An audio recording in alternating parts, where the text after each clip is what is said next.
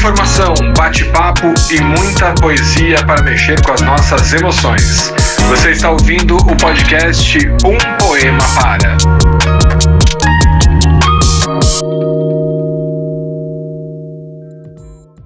Olá, minha gente querida que ama ler e ouvir poesia. Vamos aqui seguindo a nossa programação com muitas novidades, falando sobre livros recém-lançados e poetas que nós precisamos juntos conhecer aqui no Um Poema Para.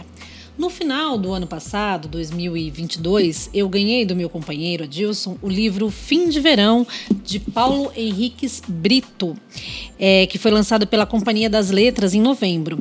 Então nós vamos juntos, neste episódio, nos embrenhar nesta obra. Que beleza, Olga, sempre nos atualizando sobre o que há de melhor na poesia contemporânea. Então, bora para as apresentações. O Paulo Henriques Britto nasceu no Rio de Janeiro em mil novecentos e cinquenta e um. Ele é escritor, professor e tradutor. Autor de livros de poesia como Formas do Nada, de dois mil e doze, e Nenhum Mistério, de dois mil e dezoito, e também um livro de contos como o Castiçal Florentino, de dois mil e vinte e um. O Paulo também recebeu os prêmios Portugal Telecom, o prêmio A P C A, Alceu de Guimarães, duas vezes inclusive, o prêmio Alceu Amoroso Lima, prêmio Bravo, o prêmio Prime de Literatura e até o Jabuti. É autor convidado, premiadíssimo aqui hoje. Só né? isso, né? O Paulo Henriques Britto é, recebeu e a gente precisava então trazer ele aqui para a programação do Um Poema Para. E para a gente se informar um pouquinho melhor sobre ele, é, eu selecionei uma matéria que saiu à época do lançamento no jornal Folha de São Paulo, que foi assinada pelo Gustavo Zeitel, e eu gostaria de ler alguns trechos aqui para vocês ouvintes. O título da matéria era o seguinte: Paulo Henriques Britto se encanta com as formas do poema em Fim de Verão.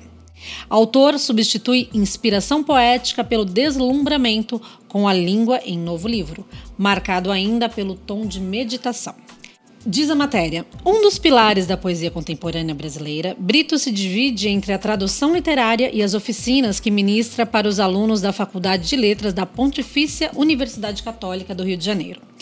Em seu novo livro, Britto exibe o domínio das formas fixas e a consciência de que um verso só chega ao fim depois de muito trabalho. Substitui, assim, a pretensa inspiração poética pelo deslumbramento com a língua. Segundo ele, um poema nasce do acaso, quase sempre de uma palavra que, de repente, assalta seus pensamentos. Por isso, trata com rigor métrica e rimas as toantes bem ao modo de João Cabral de Melo Neto. Não por acaso, um dos principais temas de Fim de Verão é o estudo da arte poética, isto é, poemas que falam sobre poesia. O estudo da arte poética, né? Muito legal, mais um, um conceito que a gente vai descobrindo aqui no Um Poema Para, né? E para completar essa introdução sobre o autor, eu leio para vocês também um trecho da orelha do livro que foi escrita pelo Fabrício Corsaletti.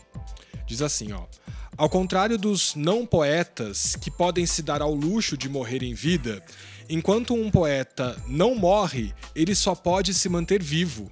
Paulo Henriques Britto está vivíssimo e, como todos os livros do autor, esse é um espetáculo extraordinário de precisão e inventividade. Só por esse trechinho da orelha já dá uma vontade absurda de ler esse livro. E que obra-prima, né? Material excelente que está aqui em nossas mãos. Legal.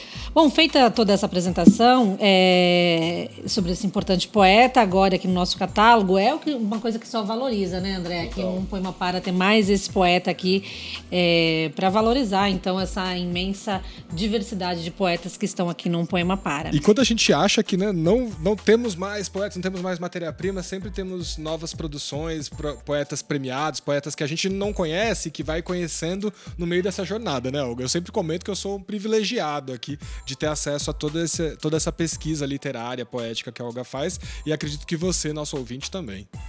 E a gente sempre fica na esperança, André e ouvintes, que o próprio poeta possa ouvir este episódio, né? Então vamos compartilhar até chegar no Paulo Henriques Britto. Então, Paulo, seja muito bem-vindo a Um Poema Para. Nós esperamos que você goste dessa nossa apresentação e das leituras que nós vamos fazer aqui.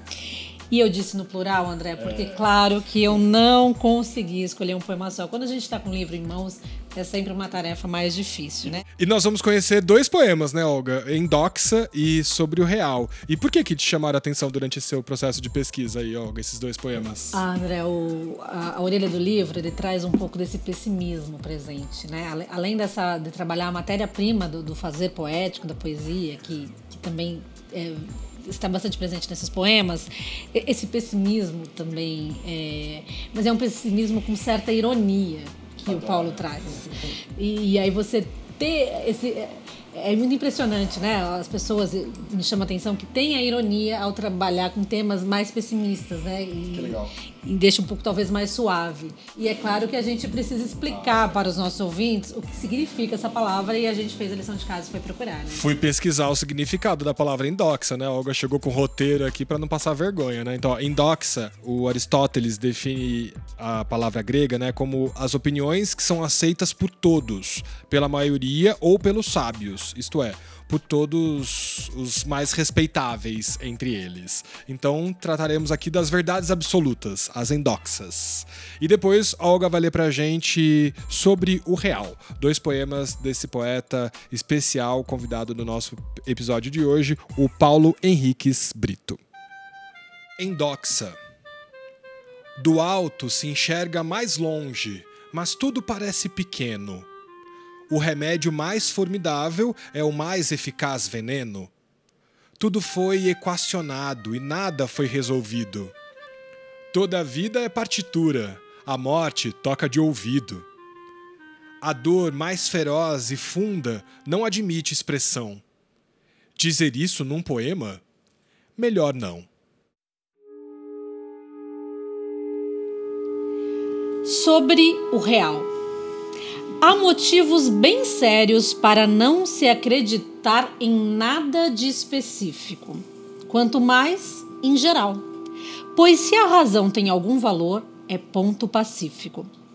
Que conclusões geradas pela mente só podem validar ulteriores conclusões, porém, rigorosamente, nada nas regiões inferiores. Menos nefelibatas da suposta realidade em que as coisas têm peso e consistência. Aqui tudo é uma aposta, mais ou menos às cegas. Sim, bem-vindo ao mundo do que há. Ficou surpreso? É estranho? Assustador? Eu acho lindo.